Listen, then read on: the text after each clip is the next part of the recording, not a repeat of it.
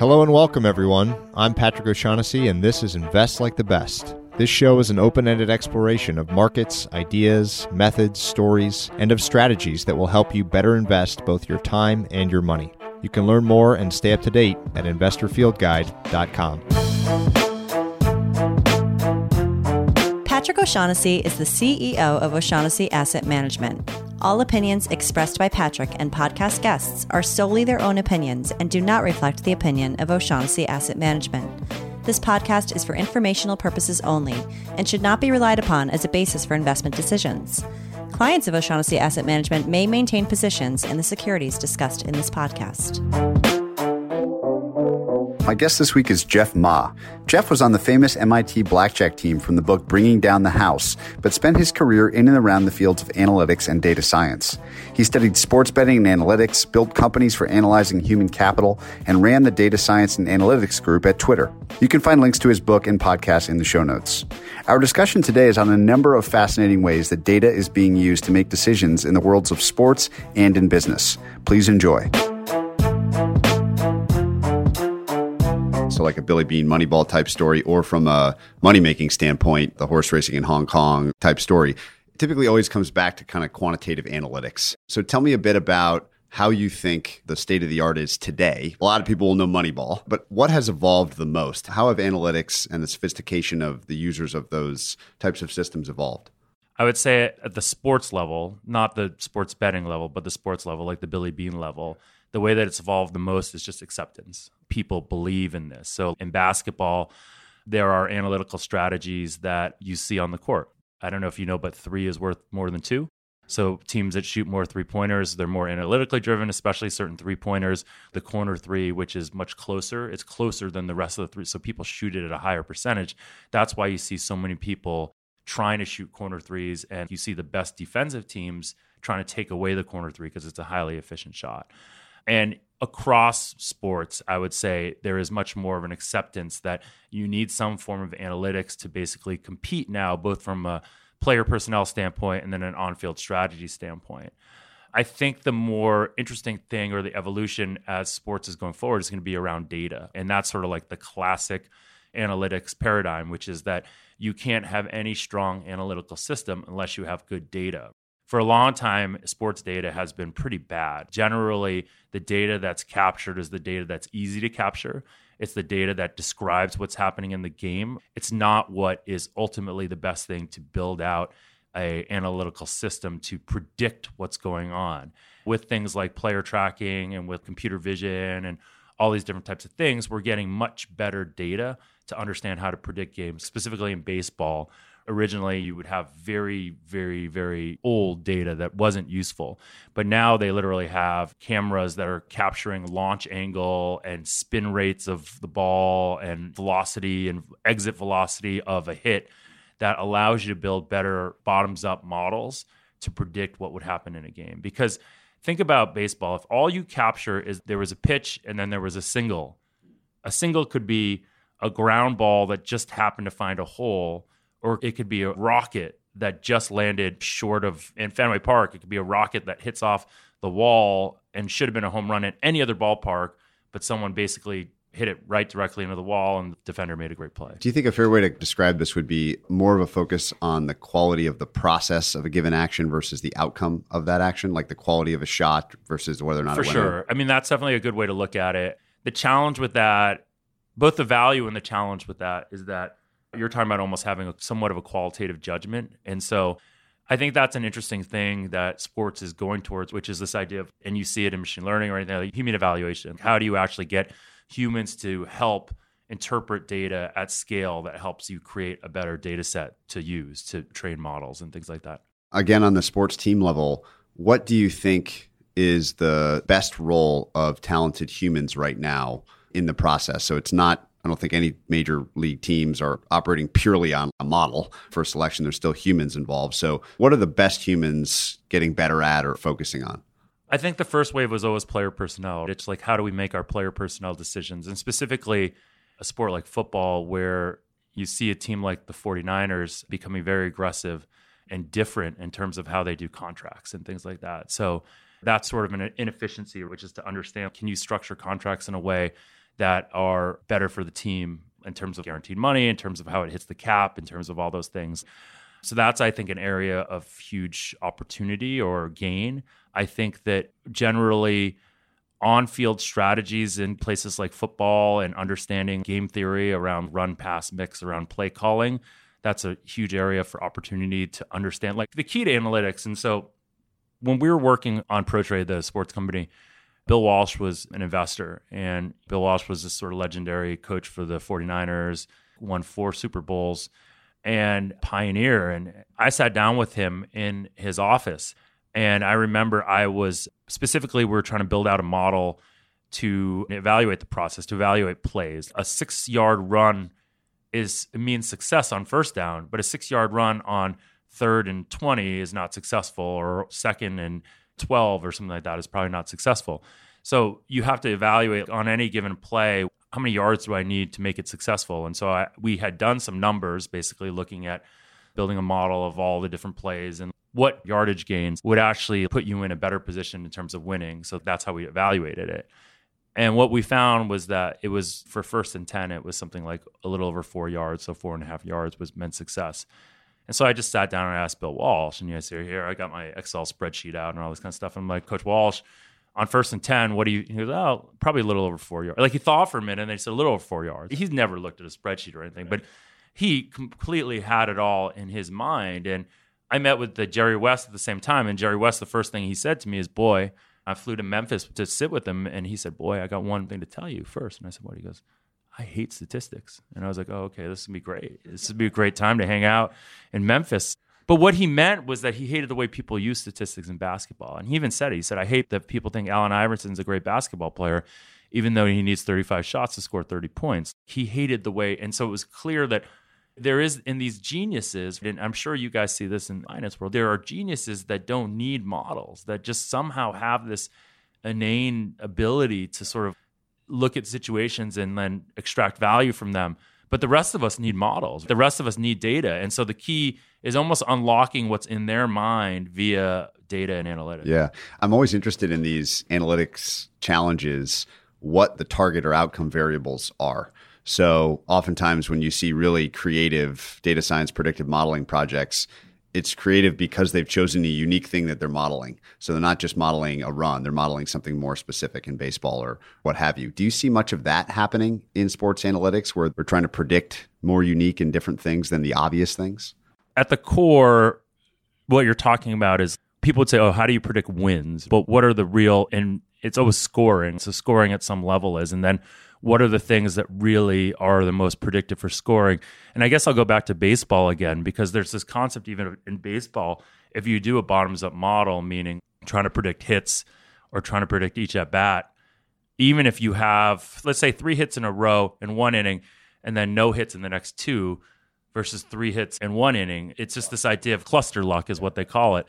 And so I think what I would say is that there's continues to be really great opportunities to evaluate sports as you break down what you're saying, trying to change outcome variables or yeah. What are maybe a quick survey of the sports that are most interesting to you through the analytics lens of the major sports, maybe from most yeah. to least? So baseball is the most interesting. They're all interesting in different ways. So baseball is very interesting because at the core, it's very solved and because it's very solved they've had to go to like very new ways i.e this data that i'm talking about. They've had to kind of reinvent themselves and go to the data.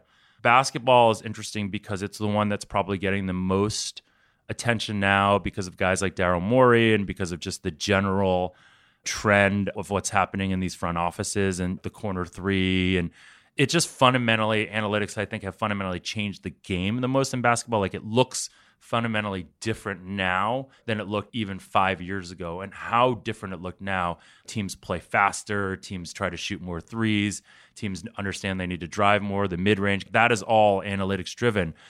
I think football is probably, I would say, singly the most interesting simply because it's the one where there's the most green space to go out and figure this out because so much of what happens on field is just not really well understood.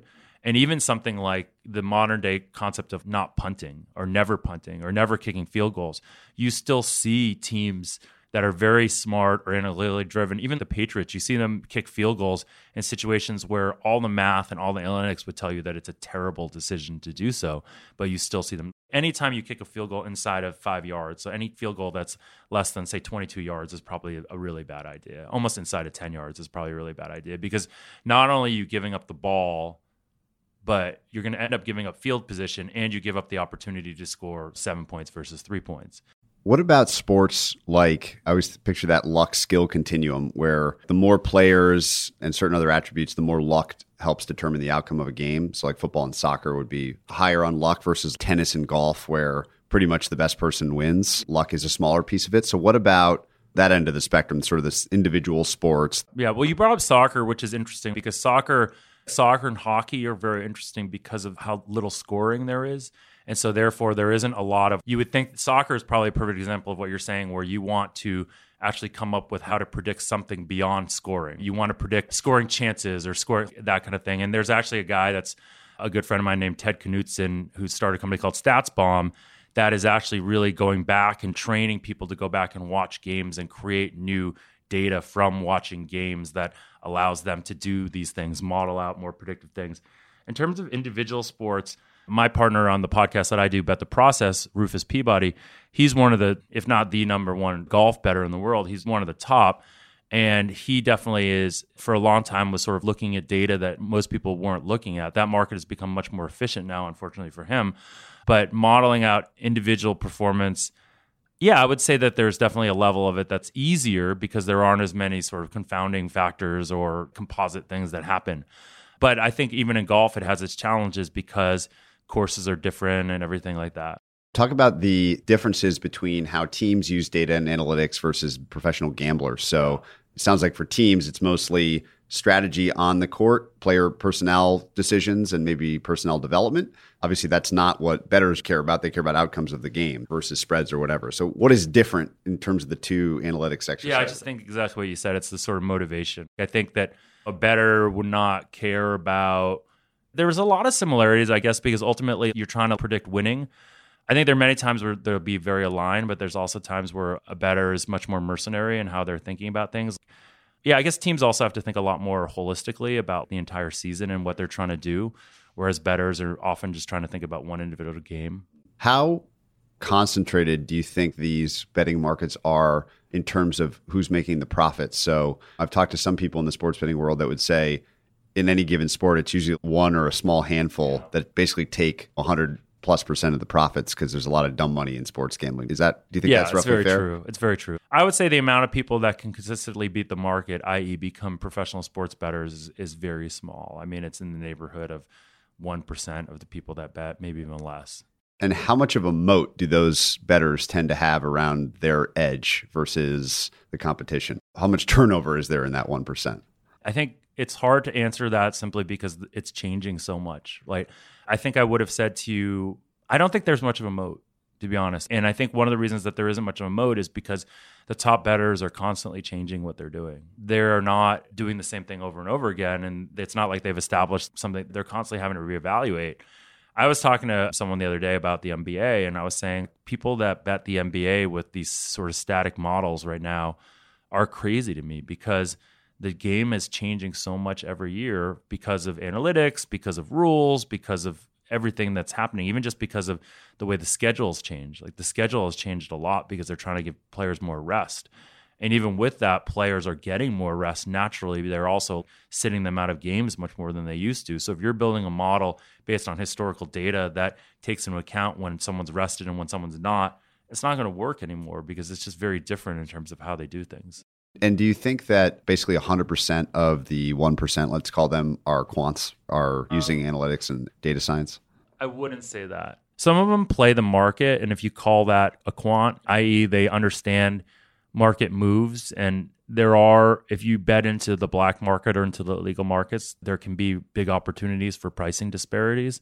So there are some people that do that, and I wouldn't necessarily call them quants. There are definitely a handful of people that can sort of read those market moves or can look for things like that that do well over time. It's basically just arbitrage at some level.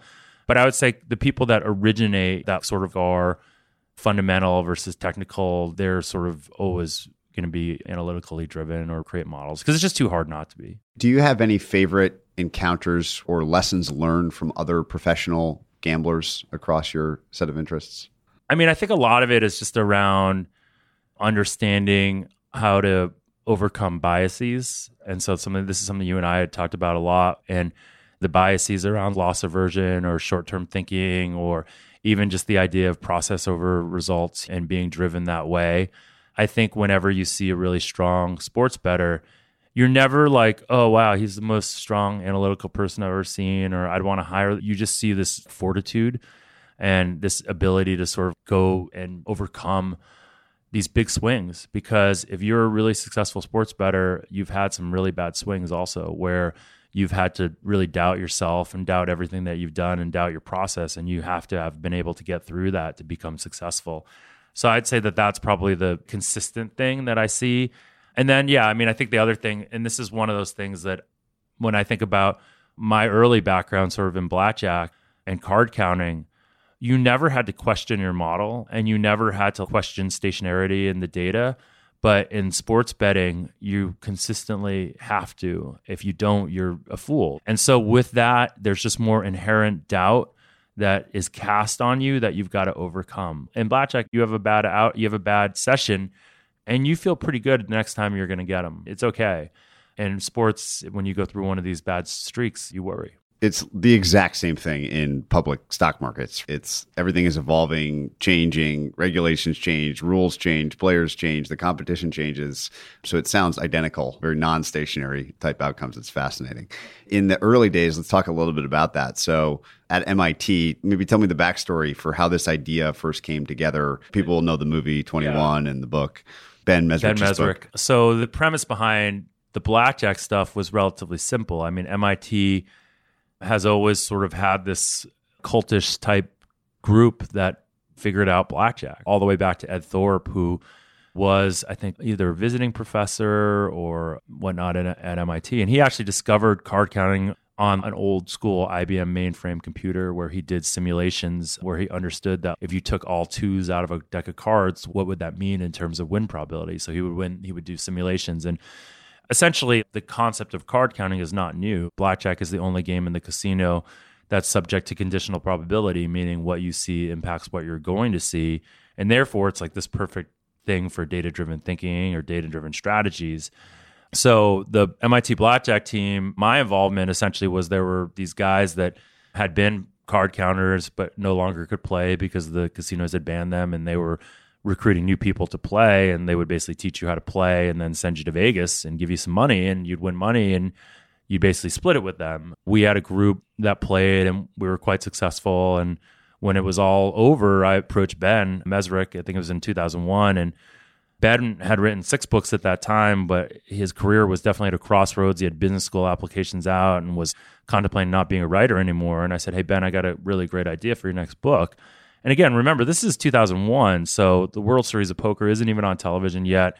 I don't even know if big data is a term at this time. And it was just a really interesting moment in time. This is even before Moneyball. So this is like an interesting moment in time where we told this analytics story. So Michael Lewis is a friend of mine, and I talk a lot about The Blind Side being sort of like this amazing nature versus nurture book that was written right around the same time that Gladwell wrote outliers and talent is overrated were written and those were all these very prescriptive nature versus nurture books. But blindside was sort of to me the most important one because it was this nature versus nurture story that told it in just this incredibly fascinating and accessible way. In many ways that was luckily what bringing down the house the book that ben wrote in 21 the story did is it told sort of this analytic story in a very non-prescriptive way and gave sort of this opening for people to think or talk about gambling and card counting in an analytical way. One of the things I've seen you talk about as the maybe most interesting takeaway from that experience is understanding one's own biases. And with blackjack as one presentation, you literally there's like a card that shows how I can't remember what it's called, like a perfect strategy or something like yeah, that. Yeah, basic like strategy. Basic strategy. It tells you exactly what you should do odds wise on every hand and that a lot of people know this but still then don't follow it. So maybe talk a little bit about your yeah, experience with bias. So, so, that's a very simple example and a very good example. Essentially, the game of blackjack has been solved. You know given what hand you have and what the dealer has as an up card, you know what to do. And you can look at this card, and this card's not secret. It's available on the internet and it's available in books and whatnot. And if you just do that, if you just go from blind intuition to all of a sudden just following this matrix, decision matrix, you go from losing roughly about 3% of the money you put on the table to about half a percent of the money. So you almost become an even player against the casino. Yet you will find people all the time that know basic strategy, but then when given a situation, will decide to go with their gut over what the data says. And it highlights a lot of biases that we have. One that I talk about a lot is this concept of omission bias, where people favor inaction over action when they think it may lead to their own harm. Meaning, I'd rather you do something that causes my demise than me cause my own demise. And so the classic example is if I have 15 and the dealer has a nine showing, the math 100% will tell me to hit. Because if they have 19 that's a winning hand they're not going to have to do anything. And there's a good chance they have 19 and if i have 15 i'm not going to win unless they bust. So i need to take a card but a lot of people won't want to take a card there because if they get a 7 an 8 a 9 a 10 a jack a queen a king they're going to lose right away so they'd rather just say okay well I don't want to be the cause of my own demise. And so they basically decide not to hit in that situation and hope that the dealer flips a low card and has to take a card and busts. But if the dealer flips a 10 and wins, well, at least in that case, they were probably going to lose anyways. That's what they're thinking in their mind. And they weren't the cause of their own demise.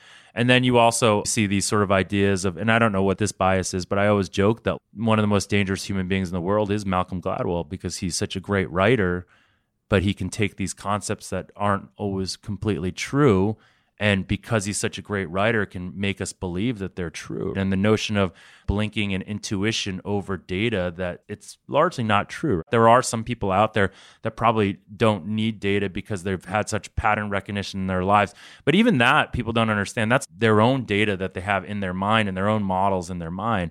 But again, the idea if you decide to just use blind intuition at blackjack and I use data, I'm going to do better than you over the long haul. And then another is classic results bias or whatever process over results, where if tonight, if you and I decided, hey, let's go to Atlantic City, and I don't know why we'd want to do that, but if we said that there's 15 versus nine, I'm standing behind you and say, hey, Jeff, what am I supposed to do in this situation? If I say hey, you're supposed to hit, if you get six to make 21, you're going to turn around and high five me or be best friends forever if you get seven to make 22 and lose, you're going to turn around and go, they should never made a movie or a book about you. But that's the classic, the decision. I even saw, I was watching Monday Night Football last night and there was a fourth down that one of the coaches went for. And when he got it, I think Chris Collinsworth said something like, again with a great decision. No, the decision was independent of the results. So I think these are some of the classic biases. Yeah. yeah, in betting and markets and edge, these things won't go away. They're human nature. And the question is can enough smart participants overcome their bias and sort of eke out that edge that does exist. I think you could argue, and people like Michael Mauboussin have argued in public stock markets that the dumb money, so to speak, has sort of been pushed out and they're just opted out of the game. They buy index funds instead of trying right. to beat the market. But in gambling, which is much more recreational, it seems like the runway could be much longer. no index fund of, of gambling. Yeah, I obviously. mean, the challenge is the liquidity and the challenge is being able to actually deploy capital because even though there's a lot of dumb money there, there's no incentive for the market makers to allow smart money. The really good market makers, in this case, market makers are just the sportsbook operators, but the real sophisticated ones are trying to use the smart money to inform how they do pricing to try to increase their edge over the dumb money.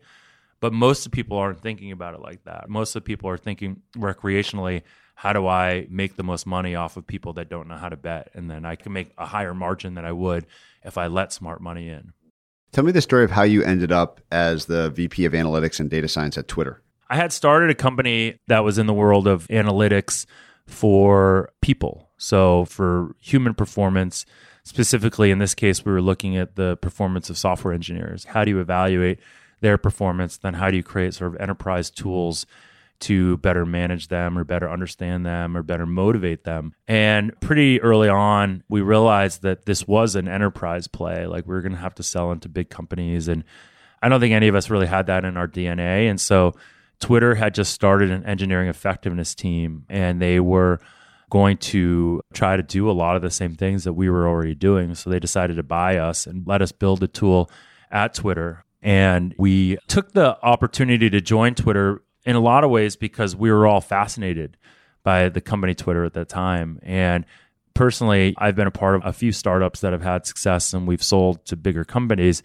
And this was the only time that I was really excited to join the acquiring company. And so originally, when I went in there, actually, it was funny because the original thought was that I was going to go in and build a sports only app. So it was a vertical app, and it was an idea of can they have a multiple app strategy, especially on the consumption side.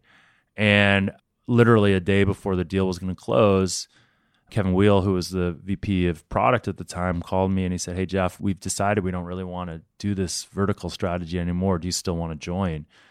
And we had literally been coming to the office playing FIFA soccer all day because we knew that whatever we had done, we weren't going to continue building. We were going to build everything in, within Twitter. So at that point, the idea of restarting and killing this deal, it wasn't going to happen. So I said, Yeah, I'll join. And originally I was part of running a lot of product within the growth team. So using analytics to understand user growth and to understand how to grow more. But then Anthony Noto, who is now the CEO of SoFi and at that time was the CFO of Twitter, he had started a small group of data scientists and really economists that were trying to look very much at the macro type analytics at Twitter to understand user growth and to report for IR and all that kind of stuff and he asked me to come run this team. What's interesting is the guy that originally was running the team now runs analytics and data science at Stripe. It's like this amazing group of people that I was allowed to sort of be around. And I didn't have a real traditional background to lead sort of a data science analytics team. If you look at me right now, compared to most of the people in the valley that are doing this, most of the people in the valley are, are PhDs at some level and are much more academics. And I had come from this completely different background to do this. And the team that they asked me to lead at that time was small, but it was immensely talented. And to be able to work with those types of people and understand Twitter is this incredible, almost like a playground to do analytics. And you have this community of 300 some million people that are interacting in ways that people don't even ever understand. There's one country, I think it's in maybe in one of the stands, Kazakhstan or something like that, where they actually use Twitter like they would Uber because Uber's not allowed there. So someone will tweet out that they're at a certain place and someone will come pick them up or something like that. And just that the use cases around Twitter are really incredible. And so to be able to be a part of that. And so Anthony asked me to come sort of run this team. And there, there was another guy over there by the name of Todd Morgenfeld, who now is the CFO of Pinterest, who I worked for. And he and I built out just this sort of incredible team at Twitter of data science and analysts, and eventually they we consolidated sort of all of the different teams. And so one of the things I think that is fascinating because I know you pro- have a lot of people that listen to this that are in this world is understanding how to properly structure a data science and analytics team at a company at scale. And do you have them embedded? Do you have them in a central org? If you have them in a central org, it's the best way because for professionally, they understand how they can move up and things like that. But there is this idea of sort of like HRBPs or things like that, that they need to be part of these teams to really understand what's going on in these teams. It's an interesting thing, but we were able to create a very strong central team at Twitter. And so when I left, I had got promoted to vice president of data science and analytics there, and I was leading all the central data science and analytics, which was just a fascinating thing to be a part of. I've got 10 extra questions, some human capital questions, some Twitter questions, and some team questions. Lots of interesting stuff there. So I guess we'll start at the beginning. With the company you were building, 10Xer is the name, I think. You're evaluating specifically software engineers, but human capital and talent right. using analytics. What were the primary lessons from so, that research exercise? The thought was, and actually, I started this company with someone that has been on your podcast, Neil Robertson. So Neil was very much the formative idea for this. And he said, Hey, Jeff, do you want to kind of run with this and bring your own sort of flair to this? And so, the idea was that right now we create a digital footprint every day. And knowledge workers, especially, create this digital footprint, meaning email or calendar or Salesforce. And this digital footprint is now accessible via APIs. So, software engineers, it's things like Jira, Pivotal Tracker, GitHub, things like that. That data clearly means something, but what does it mean and what can you use it for? And so, our goal was to figure out how you could use it. Now, I think what we really believed or hoped is that we could build a bottoms up software system, meaning individuals would want to use this because it would help their own performance and it would help them understand and get Maslow's pyramid of needs. They'd get mastery, autonomy, and they'd understand purpose and things like that within their own performance via data. And the idea that professional athletes are motivated very much by knowing their own statistics and how to use that as ways to set goals. That was, again, like all this kind of stuff. I mean, one sad lesson we learned is that people are a lot less self motivated than we believe. The amount of people that really want to do that is much smaller than we believed. And so, therefore, what we found is that to do this and have it be effective, it would have to be more of a manager tool and have to be more top down, where it's mandated by managers for their individuals to use this. Now, another thing we learned is that anytime you look at one of these systems where work is being done that isn't sort of active work, meaning like GitHub is active work, you're checking in code, your things like that. But something like Jira or Pivotal Tracker, those are not active. Those are more, you have to like teach someone what process they need to do to use this thing. And when you have that situation, a lot of times that hygiene of the data is bad. And so what we found is that even to start using that data, we would have to change the way that people did work so that their data was better for us to actually analyze, which is kind of a nightmare in itself. How much room do you think there is for this sort of thing today? So that was many years ago. Yeah. Has anything I mean, changed? Like, literally every few months, I'll get an, an, email from an investor friend or someone that'll basically say like, "Hey, these guys are trying to start a company similar to 10x, or can you go talk to them?" and things like that. I mean, I think there's an opportunity, but I think a lot of it comes down to the acceptance of the community, similar to sports. There was a lot of analogies where I would sit with engineering managers or VPs and would feel literally like sitting and talking to these coaches or these general managers from sports where there wasn't a real acceptance yet of this. They're like, no, my best engineers, they do this. They you can't capture what they do with data. So I think that has to change, and I don't think it's quite there yet. And then I think the data has to be better and understanding performance. I've never thought about it, but it's almost embarrassing how little predictive modeling or data is involved in, in any hiring process. It's entirely mostly qualitative feel and short. But an interesting problem is what are you trying to model? What does success mean for a hire? It seems like so a hard problem. So that's really fascinating because at the core, what you just said is how do we hire people? We hire people by interviewing. And what is the most bias that you could ever introduce? Is like you and me sitting across from each other. And there's this whole concept at, at Twitter where they made us do a lot of this unconscious bias training. And at first I was kind of like, oh, and then I went in there and I was like, man, this is really valuable to really be aware of even the concept. I definitely thought, oh, do I want to go have a beer with this person? That's a criteria for whether I want to hire them. But that's like sort of the ultimate in bias. Whether I want to have a beer with them doesn't really describe whether they're going to be good at their job. It describes whether they're like me. So it's a terrible thing that I probably was doing in an interview process. But yeah, I mean, it's, I think ultimately, when you think about, for me, when I think about interviewing people, a lot of it is just around sort of this intellectual horsepower, just this ability to sort of really think creatively and to be intellectually curious. Because the whole idea of matching skill sets and things like that, I, I, don't really believe in that. It's especially in the world of startups and things like that, where you're constantly adapting or changing what you do. It's really much more around, hey, how do I find someone that can challenge me and can really think on their feet? Do you think there are reliable ways of assessing that in a repeatable way? I'm sure there are, but I don't know them. And I would say that I'm probably very much of a contradiction when it comes to sort of interviewing people because I do believe that I have an intuition on people. And I do believe that very quickly I know whether I, that person is going to be good or not. So fascinating. In building the data science team at Twitter, what lessons did you learn? So for this is a, almost every company now is starting to hire a yeah. team that does this or individuals that do this. Right. What are some important lessons to think about for people that are building or hiring uh, data scientists? Hire scientists. And what I mean by that is nowadays so many people are quote unquote data scientists. And so there's a woman that worked for me at Twitter named Juliana Pascu, and she was a economist, PhD from MIT, and had an undergraduate from Wellesley. Just so thoughtful in how she approached the world and how she questioned things. Sort of learned to be much more technical over time and was constantly challenging herself.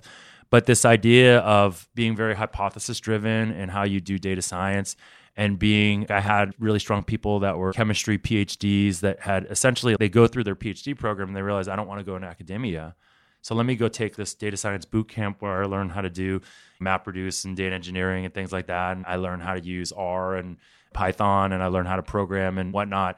And maybe I do that for six months and then I can come in and take a job at like a Twitter or a Facebook. But because I have this unique approach to understanding how to interpret data for science, I can actually be much more useful than someone that has more of a math background or a computer science background and really has a lot more of the technical skills, but not necessarily a lot of the foundational skills of scientific method and things like that. So I'm always much more when I see a resume of someone that came through a traditional PhD program in a science and social sciences to me are some of the most interesting ones because of just how hard it is to create the right environment. This woman, Esther Duflo, I don't know if you've read about her, but she does a lot of real world, in the world experiments to understand causation. And it's just fascinating how they set up these sort of real world kind of experiments that I personally like didn't really study any economics in college and like I think it was a huge miss by me and I'm going to encourage I have two sons I'm going to encourage them to study economics as much as they can because just the way that even the way that economics is involved from sort of classical economics to now like behavioral economics and all the work that Kahneman and Tversky and all those guys have done, it's fascinating to understand how people think and interact. Yeah, it's it's really good advice and maybe even like an arbitrage of sorts because the data science math heavy engineers are in such it's very hard to find these people and to hire them and maybe people that haven't yet built up the technical skill set would be easier to hire. Do you think that that's true? There's definitely an opportunity where people that are, oh my God, I just spent six years doing a PhD and I've decided I don't really want to do chemistry or I really don't want to do X. I mean, first of all, just the selection bias of someone that decided to do a PhD and got through it and defended a thesis. And they've run teams before. They just don't even realize it. They've run little research teams, they've run their lab or whatever. So they have all these skills that they don't realize. And classically, their whole life, they've been thinking, yeah, I had never thought about the arbitrage opportunity, but I definitely think there is. And oftentimes in the data science world, I haven't really been in it for like a year or and a half when I left Twitter. But back in those days, there was a cookie cutter type thing that people were often looking for.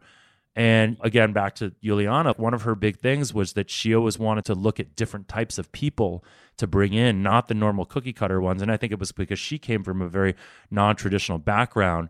So, yeah, I, I hadn't thought about that, but that's probably very true. But you have to start with a core team or a couple people that can help these people because they won't be able to be they're not going to feel comfortable in a situation. And that's another thing that i've learned about in the entrepreneurial world where i come from. No one sweats whether they can do a job or not. They just figure it out. But these people that have these deep analytical minds they sweat themselves whether they can actually do a job. They clearly can do it. They're brilliant. They're coming from a very narrow focus and going into something. And so the unknown for them is so scary that they lose a lot of. One of the guys that worked for me at Twitter used to say to me, is we decided there was a group of my team that were incredible and that I was always pushing, and they were always rebelling against me when I pushed them.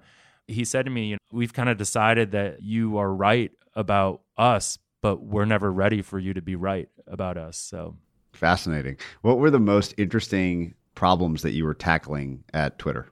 Yeah, I mean, there were a few that were super interesting. I think one was simply around user growth, and it was understanding. So I was at Twitter when we were struggling quite a bit with user growth, and the stock had gone from say 50 to 14. I think is close to where it bottomed out. And we needed to really rewrite the story. And if you think about all the companies in the world that had come before, Twitter that had gotten to a plateau or even like a start to no one had recovered. Twitter is the only story of a company that's done so. And one of the things that was challenging at Twitter is that the top level metric that we sort of use, monthly active users, did not really indicate or wasn't really indicative of what a truly healthy Twitter user was. A healthy Twitter user does not come once a month. A Twitter user comes every day. From a standpoint of monetization, you know a lot more about a user that comes every day and you're able to provide more value to them through the advertising chain and they provide more value to advertisers.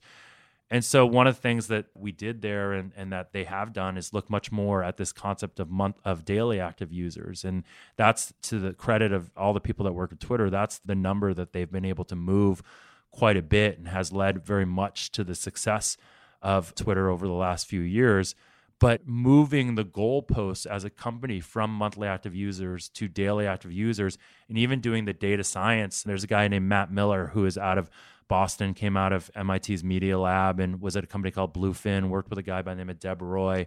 These guys did a lot of the foundational work where they tried to understand via modeling what true healthy usage of twitter was. They created hmm to sort of do this.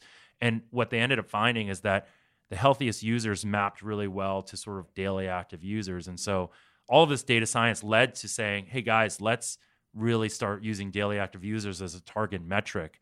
And the concept of how important target metrics are to incenting the right type of growth or the right type of behavior at a company, but constantly reevaluating those target markets because once you really start getting good at that, you need to reevaluate them because probably your optimizations have caused you to almost bastardize that target metric. So that was some interesting work. We did really interesting work around the elections and around understanding Russian interference in the elections. I had a team that did a lot of the foundational work for what we reported to Congress and sort of all the different things that you could find within the network. And so it was interesting because so much of what we needed to do is was work in lockstep with sort of user research to understand both almost like an anecdotal versus a analytics level what's happening and have those two feed in because the Russians are doing all this crazy stuff on Twitter where they're creating these fake accounts and creating coordinated efforts. And this is nothing that hasn't been in the news in terms of just the amount of, of stuff that they did for manipulation. But my team did a lot of the foundational work to sort of help figure that out. And, and that was fascinating. And then there was also some work that the team did around understanding how coordinated misinformation was happening on Twitter and literally how people were trying to create fake news and trying to get fake news to bubble up in surface areas where search algorithms or algorithms would drive what you saw. And they were clearly understanding the algorithm and using different types of coordinated attacks to try to move things up. And that's what caused Twitter the work that my team did caused Twitter to change the sort of algorithms around some of these surface areas where they were able to rank tweets or rank accounts in terms of how much you could trust them. What was the most interesting finding there in terms of the strategies being employed by people trying to manipulate the existing algorithm? What were they doing? Their behavior was around, I think a lot of it was around amplification versus creation. So a lot of these accounts were amplifying and not creating. And people that were doing that. And one of the things that was interesting was we found that many of their behaviors were similar to behaviors that we actioned on. There was almost like, okay, certain things are a violation of terms of service, and then certain things are sort of in the gray area that aren't quite violations of terms of service, but are not potentially acceptable. And those things that ended up being in the gray area, which weren't violations of terms of service, but were clearly coordinated attacks, were the things that we found were probably the things that were leading to manipulation. What do you think the responsibility is, is a huge topic, of these social platforms to police themselves? I think it was just last week that Twitter said yeah. you can't pay for political ads. Facebook has said so, the opposite. What do you think the responsibility is? I think it's hard question. And one of the things that's amazing about Twitter, and I loved my time there, is just how inspirational Jack is in many ways about being fundamentally principled and how he thinks about the world. There is not a day or a moment that Jack is not thinking about what is Twitter's role in the world. He's not thinking about how does Twitter make money. He's thinking about how does Twitter continue to shape public conversation in a meaningful and important way. So I think the decision he made ultimately to not have political ads was through very thoughtful process of what role should we play. His statement that reach is earned, not paid for is a very interesting thing to say. This sort of ultimate democratization of reach Twitter provides is something that he was interested in. I think it's really challenging right now. And this is the whole deep fake thing. There's so many ways that you can fool people into believing things. And in many ways, it's not, this is not new, right? This is like media has been biased since back when they said you didn't have to report both sides. And all of a sudden now this has become a thing that technology has made even more challenging. So I think I'm in favor of it as long as they're able to really they're trying to crack down on many things. They have a whole team right now that works on election manipulation and tries to understand it, not just in the US, but all around the world. And the idea of sort of like this overcoming political ads, which clearly have some level of fake news attached to them, I think it's important. I think I'm in favor of it. I don't know. How do you feel about it? I don't know. Like you said, I think it's a really, really hard question. I think the idea of reach being earned is a fascinating idea. The only question I have is is it easier to earn a wider reach through nefarious methods than through legitimate high quality methods meaning the whole idea of lies traveling faster than the truth that if you can play to people's biases or tell them what they believe already, that's one of the fastest ways to grow a reach. So then are we implicitly giving all the power to people that can do that effectively? So that's a concern. I don't know that that's true, but it's a very complicated question, as you say. Yeah, I mean, I think that that's one of the things that Twitter struggled with a lot when I was there, and, and we realized it was a problem, which was this echo chamber that you create by who you follow, and ultimately it creates this almost self fulfilling prophecy of what you believe. I think one of the things as we're talking about this idea of reach being earned versus bought, there is a, a, way that people can basically buy followers over time or can use advertising to promote their own account over time. So even probably some of the reach that political people have has been bought at some level. So it's challenging, but you do have to draw the line. And I definitely applaud Jack for the decision he made. Yeah. You mentioned earlier thinking about things where maybe today there's not a lot of interesting things going on, but in five or 10 years, something's going to be big. With my kind of investor and business hat on now, which we haven't talked about a whole lot, are there any areas that, if you were just an investor, let's say, you think are underappreciated right now in terms of industries or ideas that are going to grow a lot in the next five to 10 years? Yeah, I mean, I think this is in many ways the journey that I'm going through right now on a personal level because I'm trying to figure out what I do next with my life. And so I think I told you the last time I was at this stage was about a year and a half ago. And that's when I discovered your podcast. And I would sort of walk around in San Francisco because it's really hard to get around the city now. And if I'd go from meeting to meeting, I just popped a podcast on and I would sort of discover many things from your podcast around the way that people were using AI or machine learning. I mean, I think last year you had much more of a focus on that. And it was interesting to think through. I mean, I think obviously the obvious answers are things like blockchain and what blockchain enables. Obviously, crypto gets way more attention than the underlying technology of blockchain, but the underlying technology of blockchain and tokenization of assets and tokenization of what were physical goods is interesting. I think the idea of the shared economy of renting and whatnot, I think we've only sort of touched the iceberg on that. The idea of delivery and just one idea is probably cities, how cities function and how that sort of idea. I don't really know. If I had something that I was really, really interested in, I'd probably go out. I guess one of the things I'm interested right now is the evolution of media. Okay. So if you think about Netflix or Hulu or Apple Plus and all this kind of stuff. They're all like quote unquote evolving media. And Quibi, let's take Quibi for the Meg Whitman and Jeffrey Katzenberg company. These are all this sort of evolution of media, but they're not evolving media at all. You're literally watching the exact same thing you could have watched on your television 25 years ago. It's just better, better quality. It's better written. There's better actors. There's, you know, even Quibi, from what I hear, the changes are going to be very not what you would call groundbreaking. They're going to be shot a little bit differently, optimized their phone. They're going to be shorter, that kind of thing. It'll be interesting to see. Like true interaction or true evolution of media, I think will be one of the things to watch because my guess is that there are going to be winners that come out of this world of the Netflix and the Hulus and the HBO Maxes. But it's going to be people that really embrace the idea of Silicon Valley meeting Hollywood. That's what everyone wants, everyone talks about but there isn't really an example yet of a company that's done that i think where there really is evolved media an evolved media experience. Do you think that that looks like video games and traditional media sort of converging? It's just more interactive? Yeah i think so. And i don't know what it looks like so i don't want to sit on my high horse and say i understand this.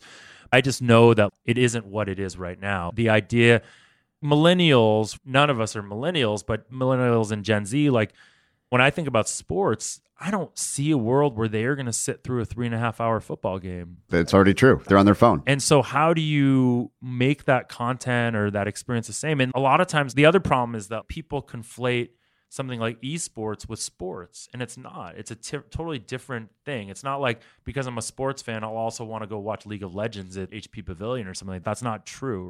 I think there is a real disconnect right now in terms of media consumption and media companies. Ideal media consumption and media companies, what media companies believe it to be. Well, this has been awesome. So interesting, so different than other conversations I've had recently. And I think a lot of threads for people to pull on. You probably know my closing question for everybody, which is for the kindest thing that anyone's ever done for you. Yeah. So I'm going to make a little bit of a long answer on this because I have listened to your podcast and I've thought about this a lot. I think anyone that's born of immigrant parents who came here basically to make their kids have a better life, their answer has to be their parents. My dad and mom came here from Taiwan. They were originally from China when the communists took over.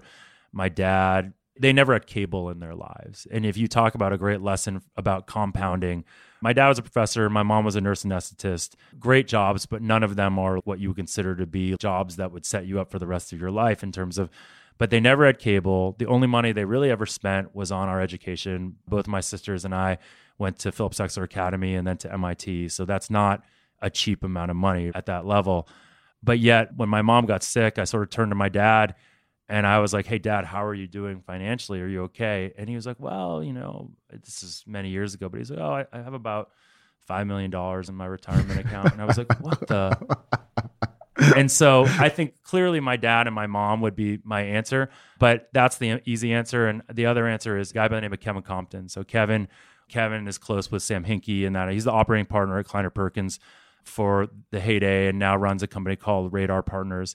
I invited him to my wedding, and he at the time owned the San Jose Sharks and was this tremendously passionate owner about the Sharks.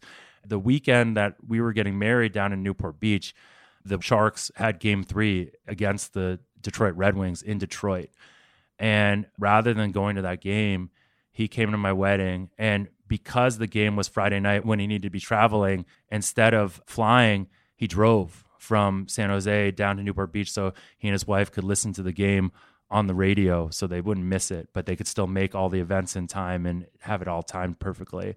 And that idea of him coming, and he's a guy that's always shown up for everything for me, both from a social and a professional level. It's a guy that has had all the success in the world. And they always say the classic thing of how you know about someone is how they treat someone that can't really do anything for them. Everything he's done for me has been out of kindness and out of love. So two incredible answers. I have one follow up on your parents. So, what would you say are the values that they most instilled in you in your upbringing? Yeah, it's interesting because when I think about my own life now, they say each generation we're becoming more and more friends with our kids. And my parents, I love them to death, but we were not friends. They were my parents and they pushed me really hard. I mean, the obvious thing is education, but I think really the thing that they taught me the most is that in life, there are times you have to do things that you don't want to do. That's just life. And you do things because you know that you're supposed to do them and you know them because it's the right thing to do. And life isn't always fun and you have to do things that are hard. And that's, I think, the thing they taught me. Well, this has been one of my favorite recent conversations. So thanks for sharing the three interesting stages of your career. Can't wait to see what you do next. And I hope to stay in touch. Thanks. Thank you. Hey, everyone. Patrick here again. To find more episodes of Invest Like the Best, go to investorfieldguide.com forward slash podcast. If you're a book lover, you can also sign up for my book club at investorfieldguide.com forward slash book club. After you sign up, you'll receive a full investor curriculum right away and then three to four suggestions of new books every month. You can also follow me on Twitter at Patrick underscore Oshag, O S H A G. If you enjoy the show, please leave a quick review for us on iTunes, which will help more people discover Invest Like the Best. Thanks so much for listening.